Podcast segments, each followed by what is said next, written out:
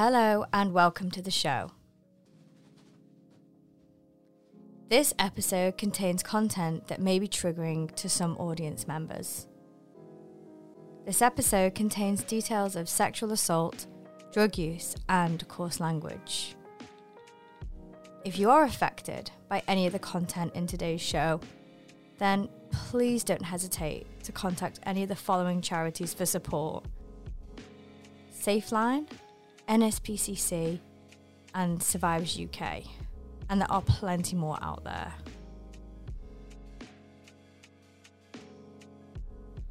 On Not Another Education podcast, we are advocates for open and honest conversation. Rory's story has a powerful message behind it. Can we do more? Well, of course, we can always do more. And now that boundaries and consent is fortunately a part of the SRE curriculum in UK schools, our aim today is just simply to empower you, the listener, to have these conversations about boundaries and consent. Because if we don't, we are sending young people into the world vulnerable and into potentially dangerous situations. And to get you started, we have a lot of resources to support those conversations. Here are just some of my top picks. We have PSHE and citizenship for upper key stage 2, body awareness and consent, my body is mine lesson pack. And in this, you'll find PowerPoints, activities, and follow up worksheets. How do you say no? Worksheet which is a really great one for challenging preconceptions. And finally, is it okay for someone to do this to you? Scenario cards. This one is perfect to open up that dialogue. These are just a few to help you get started. There are many more on the Twinkl site. Huge, huge warm welcome, Rory. Um, I kind of said, I think I must have cut out then, but I said sort of that you know it's just it's awesome to kind of see somebody who is so willing to share their story for so many people who struggle to kind of come forward and talk about something and you know also have like a lot of self-doubt you know questioning whether their boundaries are in check and you know did, did is, is that really happened to me? A lot of denial i feel around this. And the more people who kind of talk about it the more it becomes part of our you know everyday conversation which i feel like it, it needs to be really. So uh, hey it's it's really great to have you rory. And hi. So essentially you're with us today to share your your awesome story. And i think that yeah.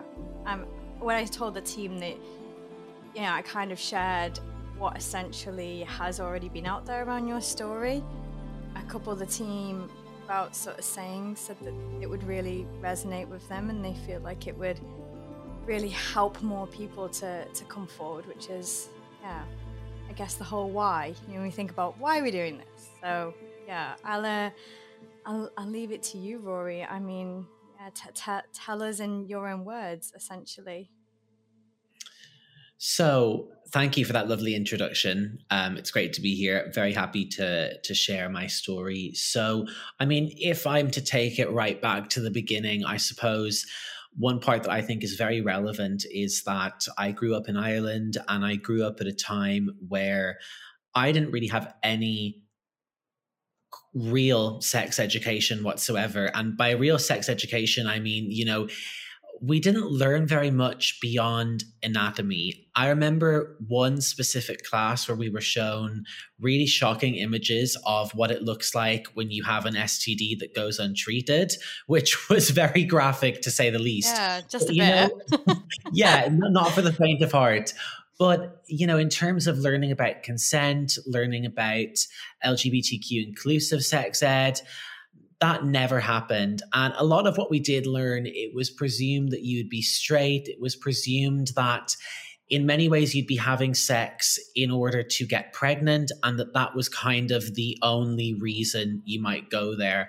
So of course, that creates some issues in itself because in life, whether you uh, have sex till you're blue in the face or whether you're asexual, you still need to learn about all the other emotional aspects that might go along with having sex and what might happen in adult interactions that you likely will be having in later life. So I wasn't really prepared for any of that. On top of that, you know, around that time in my life, I was coming to terms with who I was, sexuality, and, you know, figuring out my place in the world. And I think I had inherited a lot of gay shame from society. And of course, that leads to many other issues of loneliness, of feeling isolated, and feeling bullied and feeling left out. And so I think all of those things were happening. And when you're a teenager, it's really difficult to identify them. And for many people, it's also really difficult to articulate them.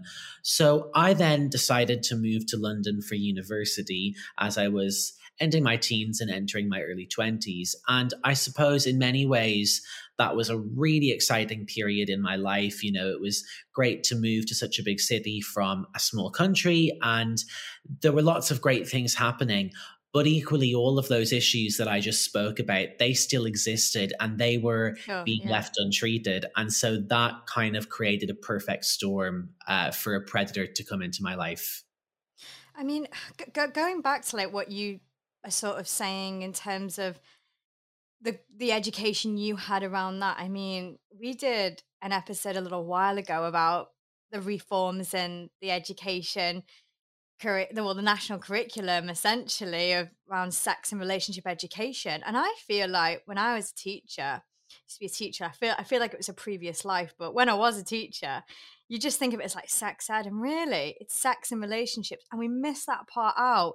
We don't think about how people's families look different and we don't think about the the children who might be um, potentially battling with gender identity or uh, sexual preferences and you know even when we think about five year olds you know they they say in terms of relationships if someone doesn't want a hug like like no means no like don't give them a hug like don't push that on them it's so wrong and i think having spoke to like a lot of parents parents who tend to go against the grain with this sort of including that that element into into the education system is it almost feels to them like you're teaching their kids how to have sex? Does that make sense? Like it you know it, it's like you're saying that this exists so you know now you're going to go and do that but it's just so it's so kind of inward inward thinking and it does really bug me because essentially like it just breeds ignorance which is a really unsafe place to be in isn't it really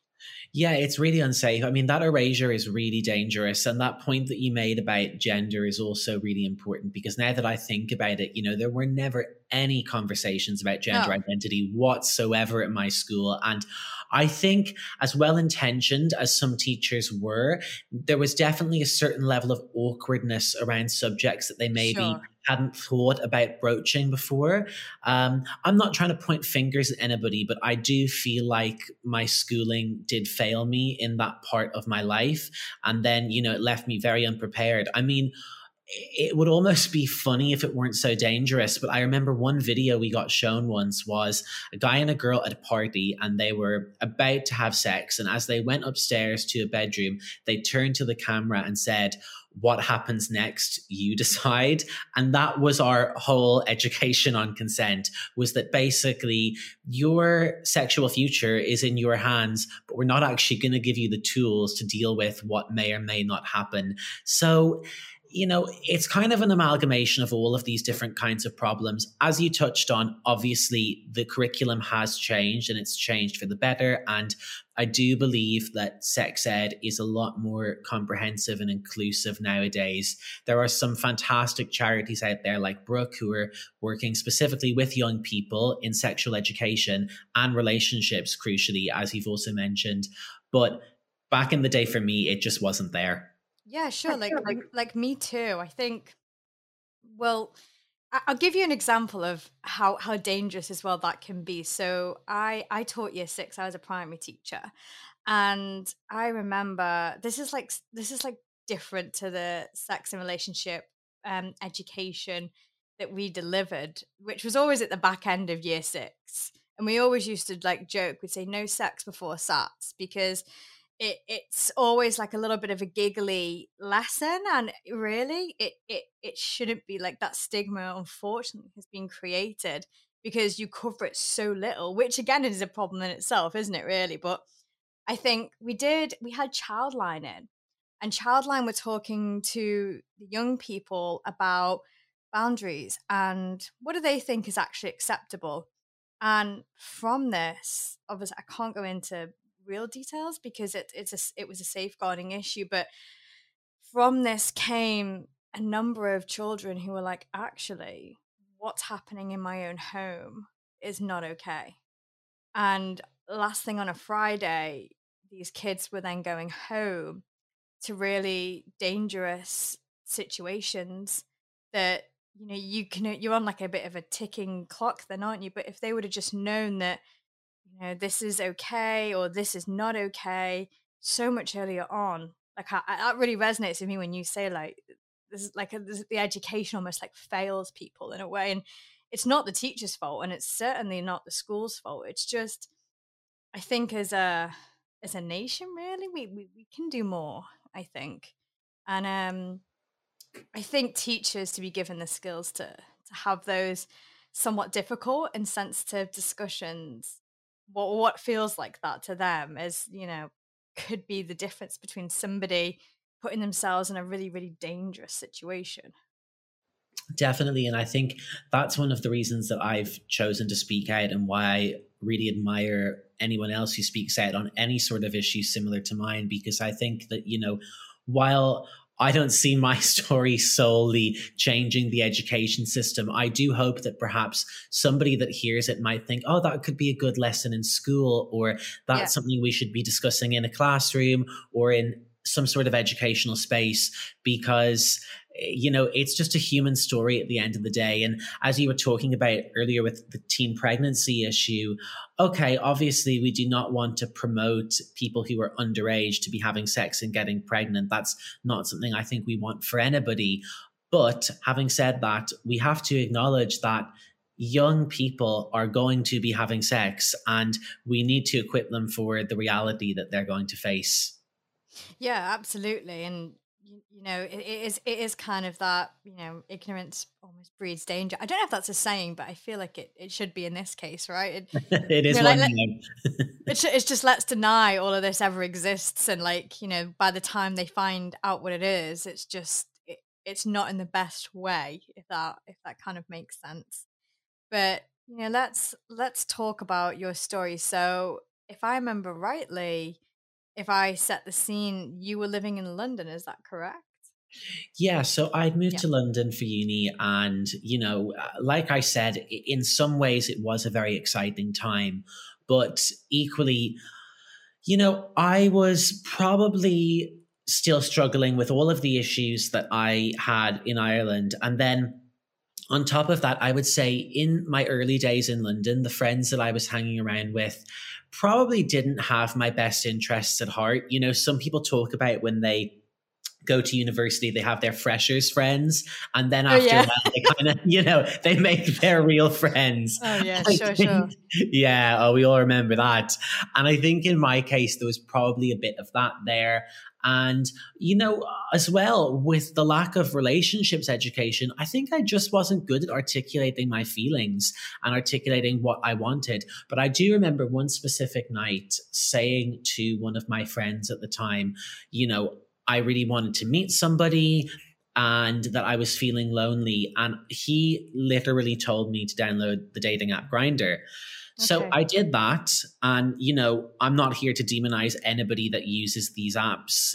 There's some amazing connections you can make online. But unfortunately for me, that particular moment, I wasn't in a good place. And within minutes, one night of being on the app, I was speaking to an older guy who was articulate, he was attractive, he was clearly quite wealthy.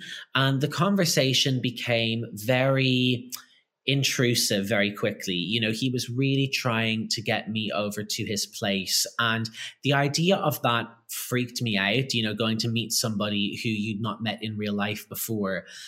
But I think it was that classic situation where he was very persuasive and persistent, and I was vulnerable. And so that persuasion and persistence led me to say yes.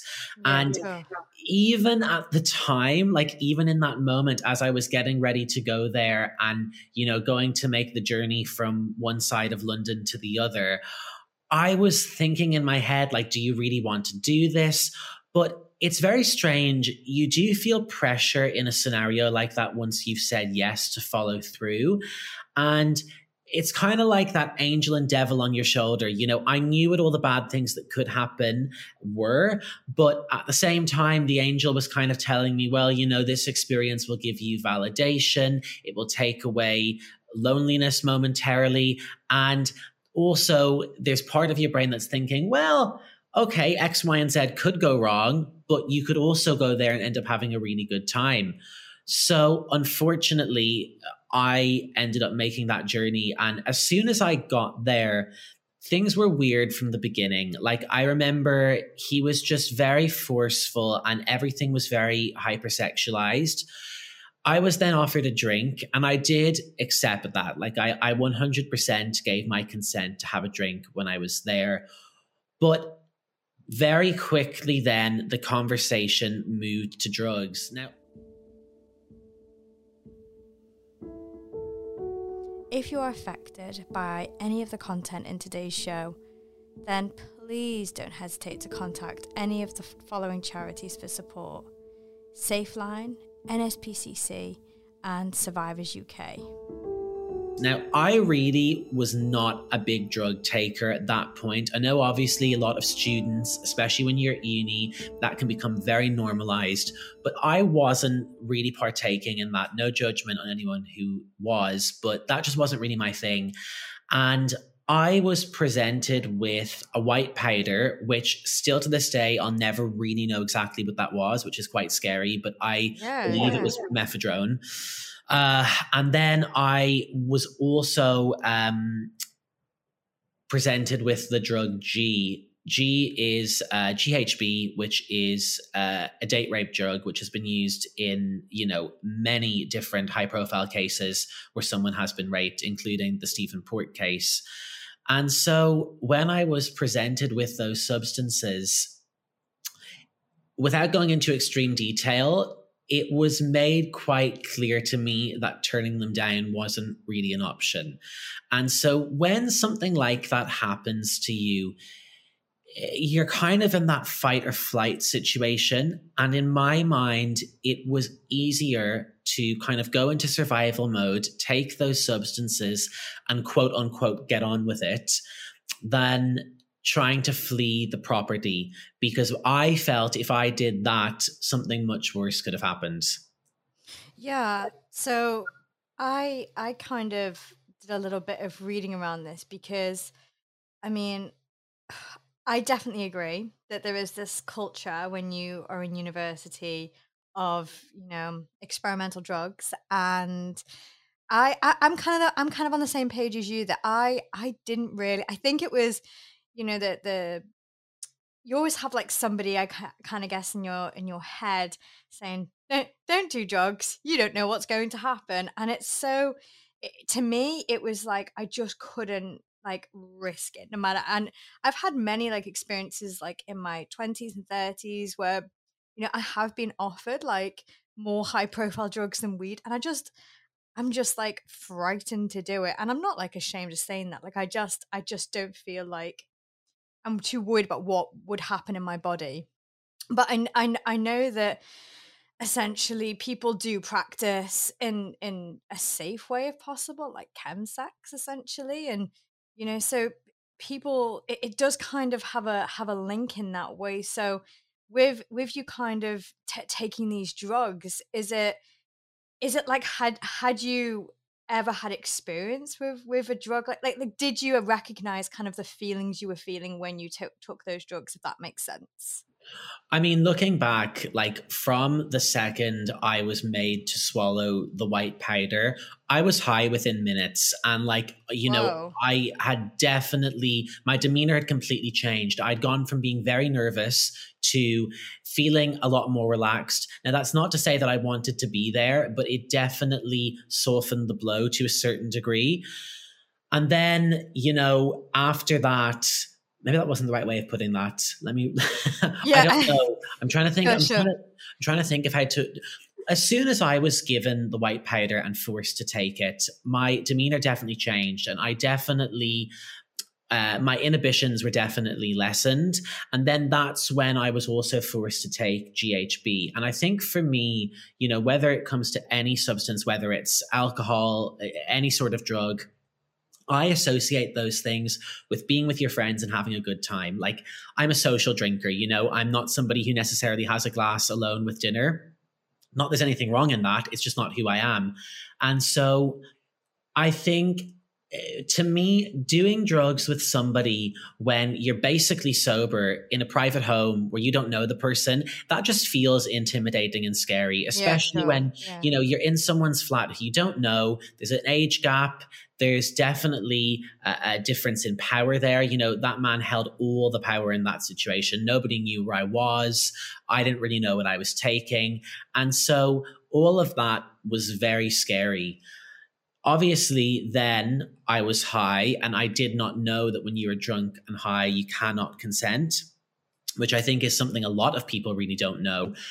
And then of course. So, so, so, so, Rory, sorry, what does that? What does that mean? So you cannot consent. So legally, are you kind of seeing that you're not like corpus mentis to to consent? Is that what that means? Or yeah, because yeah. you know when you're drunk or high, you're not in a state of mind where you can give consent for any sort of sexual interaction. And I will say, you know. Uh, that is very murky. You know, there's a lot of people who obviously go out on a Friday night and will go to a club or a bar and pick somebody up. And, uh, you know, then we're in a dangerous territory there of all of these issues around consent and rape. And I'm not an expert in any of those. I think there's probably a much greater debate to be had around education with substances and sex.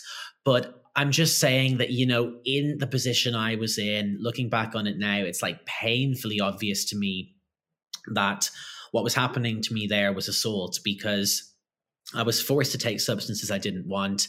And I was also then engaging in non consensual sex acts that I could not consent to because of the state I was in and definitely wouldn't have wanted sober. So it's a very complex issue and there's a lot to unpack within it.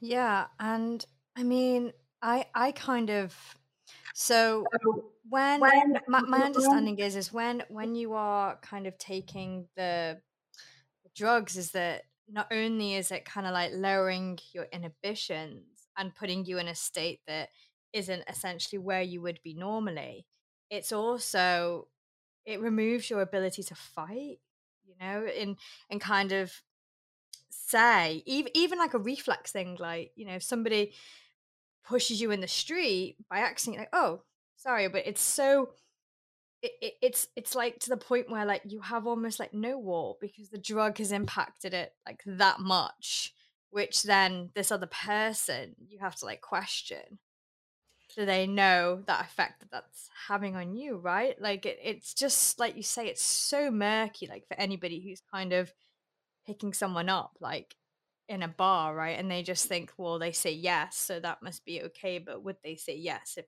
they weren't completely under the influence? It's tough. Yeah, and I think you know in this particular scenario, uh, one thing that I thought at the time was whether this guy actually knew the effects this was going to have on me. But one thing that became very clear throughout the night was the fact that he was pulling out his phone and showing me pictures and going on different apps of other guys that he'd hooked up with, and it was obvious the same sort of thing was happening every time. So this was not a one off incident. This was something he did regularly. He obviously invited other men over to his flat drugged them, and then I guess forced them into doing things that they didn't want to. Now, I don't know if all of those men were young. I don't know if every single interaction was non consensual, but I know that this sort of evening was happening frequently. And then after a few hours of drug taking and, and non consensual sex, I passed out. I think largely due to the effects of GHB. And when I sort of came to again, there was a third man in the flat now, and he uh, was trying to perform a sex act on me had obviously been invited over by the flat owner. So uh, the point I'm making in telling you all that is, you know, this is something that is happening all the time. This is a regular occurrence. There are a lot of predators on these apps and it's a very slick operation. They know how to go about finding somebody vulnerable or somebody who's in a bad place. And they have all these different tools that, you know, they have drugs to give them. It, it's very glamorized online. You know, they sure, can present yeah. themselves in a certain way. And when I look at the Stephen Port victims, you know, Stephen Port was essentially catfishing a lot of the guys that he met up with. He wore wigs, he lied about his occupation and his past.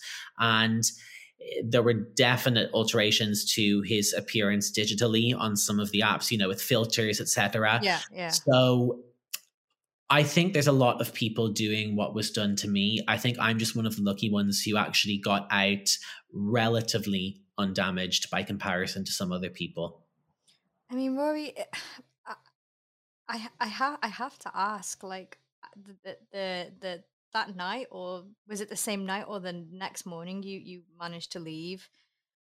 But it was uh, how how soon did did it kind of hit you that this is what's happened and this wasn't okay?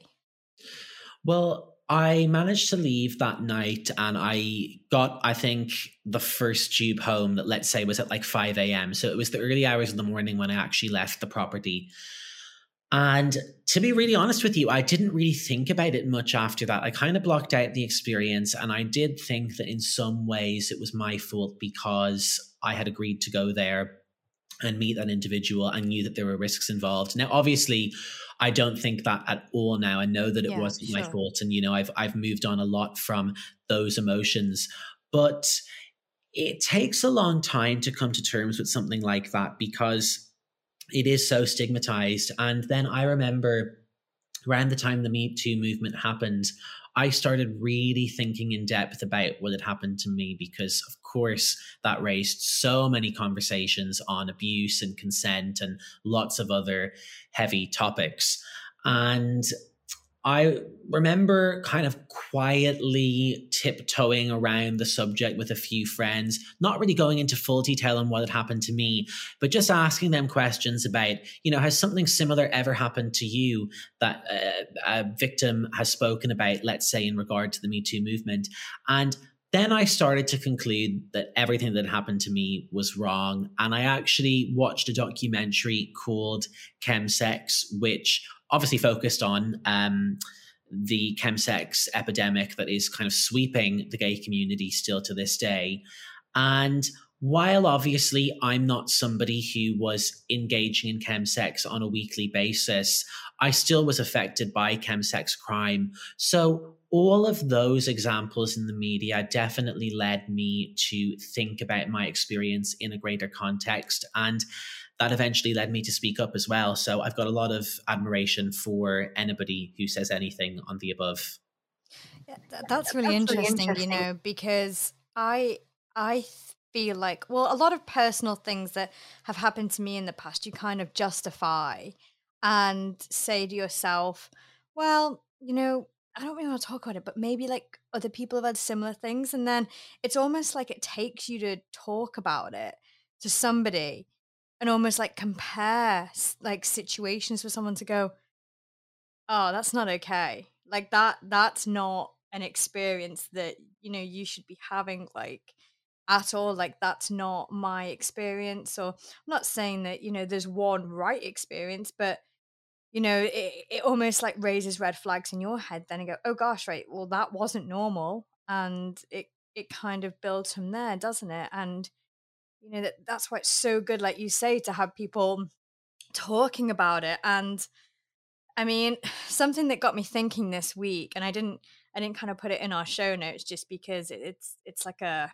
a new thing. I've just been thinking about you know this episode quite a lot this week, and I've been watching Cheer on Netflix. Um, I don't know if you've seen that, but um, essentially, what one of the um the Navarro cheerleaders essentially he was he was convicted i think he was convicted i'm not, really up to that part yet but he he was basically using his power and influence to to you know send illicit pictures wasn't he to like young young guys who were also wanting to like make it in that industry and people he looked up to and i mean it becomes like such a classic story now which just it saddens me every time i hear about it that somebody who is essentially a role model and such a prominent figure like uses and abuses their kind of following in in that sense and you know it, what's interesting i don't know if you've stop me if like this is complete new information you've not seen the program but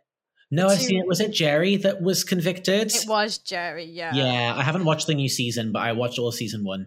Oh, okay so um and then the two the two boys uh the twin boys i think his name was Charlie who came forward saying that essentially like I said no. Like so many times I said no and he just was so persistent. And it's just it makes me so so angry in the sense that how many times do you actually have to say no before people are just like literally like sod off do you know what's really interesting though? Looking back on the night where I was assaulted, I actually don't think I said no once. I think I probably just didn't say yes, if that makes any sense. And maybe the key point yeah. to take away from my interaction was I was never asked. I was never asked if I felt comfortable. I was never asked if I was okay with what was happening. I was never asked if I was enjoying anything. Everything that was going to happen was kind of just laid down. And I think that where education needs to grow is on emotional intelligence and being able to sure, read body yeah. language and signals and you know part of me being drugged was clearly so that I wouldn't say no you know that that was definitely the motive behind that but uh, while it's very depressing to think that in that specific example, somebody was saying no, no, no, time and time again, and they were still uh, done wrong. I think there's something to be said for you know we shouldn't always even have to say no. We we should be asked and people should be able to pick up on a vibe or a feeling in a room. Um but yeah the the jerry stuff in cheer that's awful. I mean i i really warmed to jerry as a character as well in the first season. Everyone I, I did. yeah yeah. you know? So it's very depressing when a figure like that you know falls that you were really rooting for but I suppose, in a way, it might be a good thing that it's shown that even if you really care about somebody or really like somebody, it doesn't mean that they are incapable of harming you. And you do need yeah. to protect yourself and you need to have the tools to be able to say no to somebody, even if it is somebody that you trust.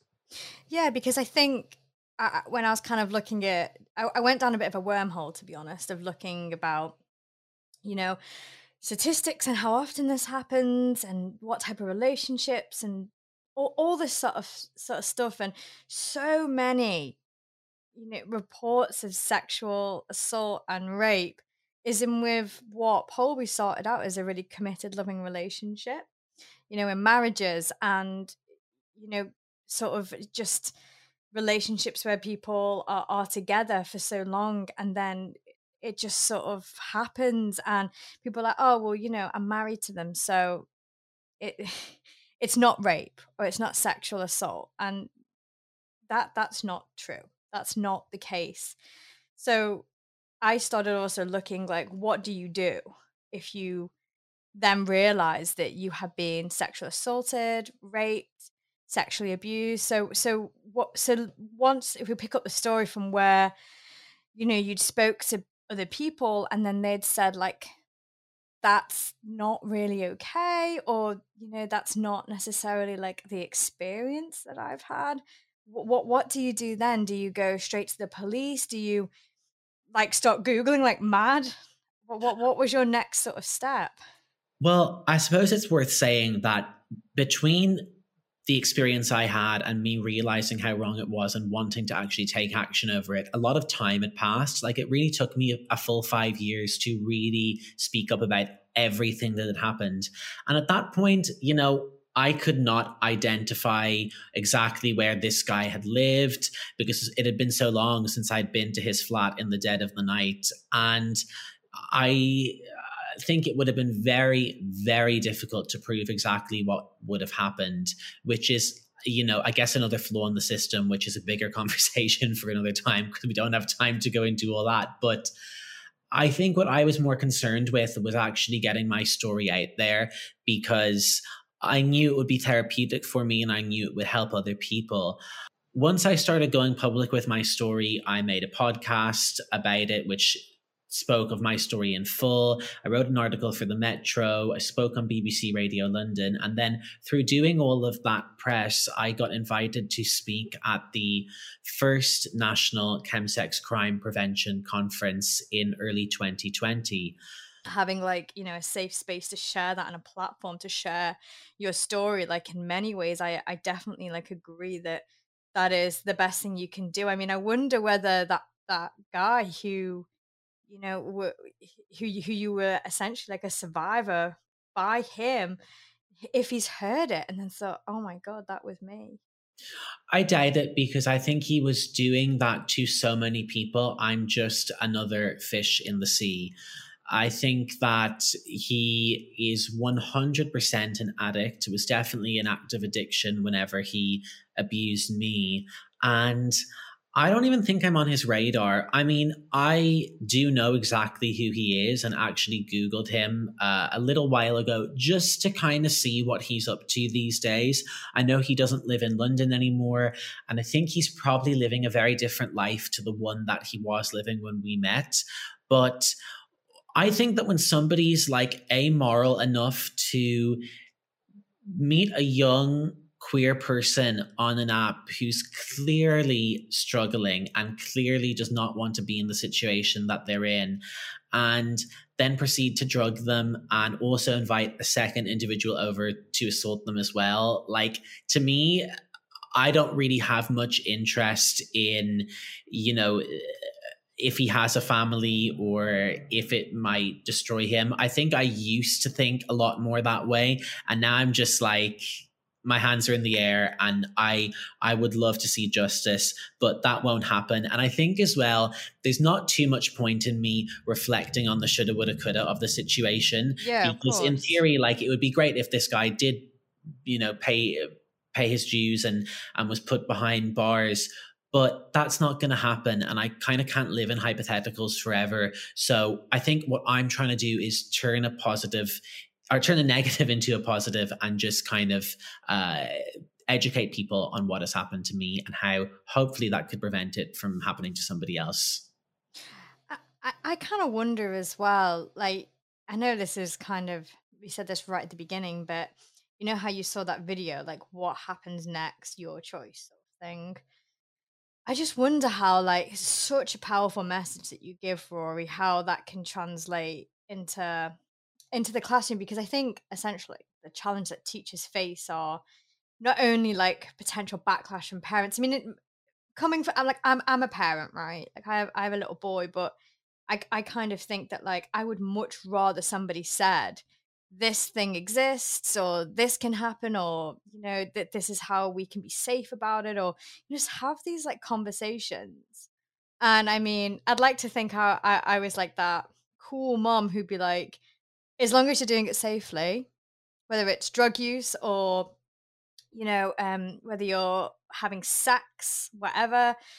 It's really weird to say that because he's only three years old, by the way. So that's why I'm kind of like, oh, he's like, it's weird to think him growing up and like, yeah. But it's, um, I'd, I'd like to think that he would be, you know, in, in that, that safe space where, you know, myself as well as the education system were having those open conversations and i really hope by the time he reaches that age that you know they they the curriculum has evolved to the point because even with the reforms i still think we can do more like you know i, I don't know how parents manage teenagers now with so much like social media and so many apps and so many dating apps and I, and I, I do kind of wonder like how how exactly they they are meant to teach like the whole internet safety thing but also not terrify them if that makes sense because it's like a 14 year old can only like process so much about having that lived experience and yeah i just wonder how how we can do it in the classrooms and share share kind of stories that are meaningful that people can take home and actually resonate with and understand and I'm sorry, Rory. I was just going to say, I think that by the time that your son has reached, let's say, the teenage years, I do see things progressing even more. I mean, I will say on a really positive note, I think that we are making great waves in terms of a lot of these issues. And I think that education for me goes way beyond parents or the classroom i think that you know we get it from so many different aspects of life whether that's the workplace or whether it's the media or whether it's socially you know different people we engage with. I think we can all educate each other and you know, the BBC series Four Lives, which follows the Stephen Port case and really humanized his victims, I think that did a really good job at showing how sexual assault can affect men. I think I May Destroy You also had some really great scenes in it that normalized that as well and showed that, yes, men can be sexually assaulted and it's not normal to be assaulted, but to experience it is something that has happened to many people.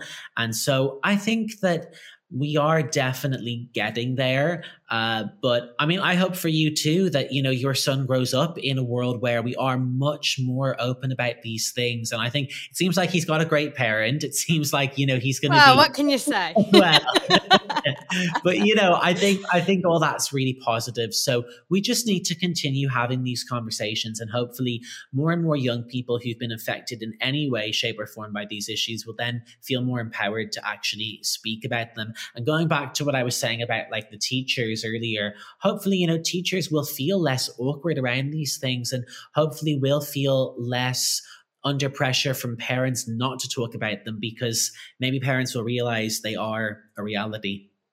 Yeah, and I mean, when I saw your BBC segment as well about, you know, Safeline had like a huge, massive rise in men reporting sexual assault, um, you know, d- during the pandemic.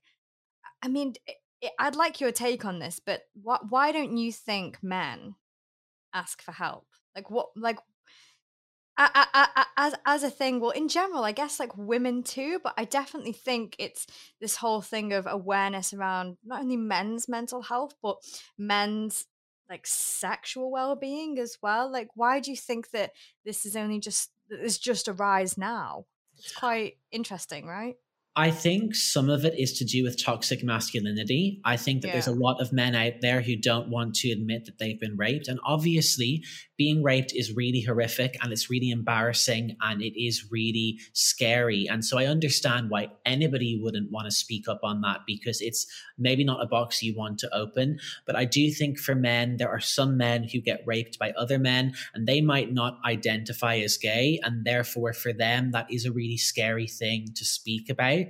So that's maybe one aspect of it. Secondly, I think really only now are we starting to see examples in the media of men who are speaking about experiencing things like this. I know Terry Crews was very vocal on an experience he had many years ago. So that's an example of somebody who's really spoken up and can hopefully provide some example for people who are struggling. But you know, when you look at a rapist like Reynard Sinaga, so he was convicted of over 159 offences in the UK relatively recently. He's one of the UK's most prolific rapists, and all of his victims were male, and the vast majority of them have chosen to remain silent.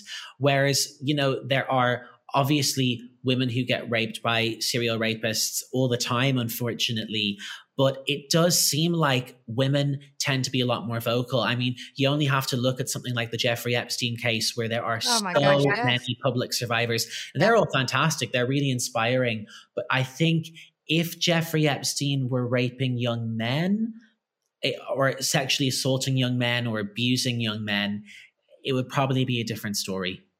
Rory, I, honestly, like, I think I think it's amazing to kind of hear your story and mm. have it shared. And I and I know you've you've probably told it a, a few times across a, a, few different platforms, but I really do feel honored that you're willing to share it with with our audience because we see so many children not only kind of struggling with their i guess sexual identity but also the the boundaries that come with that and you know being able to have those conversations before anything becomes that way or even if somebody has experienced something similar to, to yourself you know it, it's it's finding the courage to speak up and know that they're not alone which is is you know how, how can you honestly say what's more valuable than that?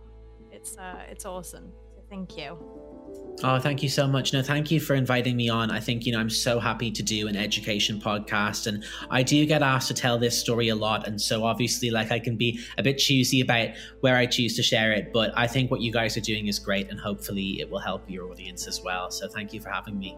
No, thank, thank you, Rory. As I said before, if you are affected by any of the content in today's show, then please do contact any of the following charities for further support or even if you have questions Safeline, NSPCC, or Survivors UK. And remember, we have tons of resources to help support those difficult conversations. As I said earlier, PSHE and Citizenship for Upper Key Stage 2, Body Awareness and Consent, My Body is Mine lesson pack how do you say no worksheet? And is it okay for someone to do this to you? Scenario cards. These are just a sample of the wide selection we have at Twinkl. Be sure to check them out and, you know, get in touch. Let us know how it's going. I hope you enjoyed today's show. This is a new a new type of show for us. But we hope you found it useful and empowering. Take care and we'll see you soon. Bye.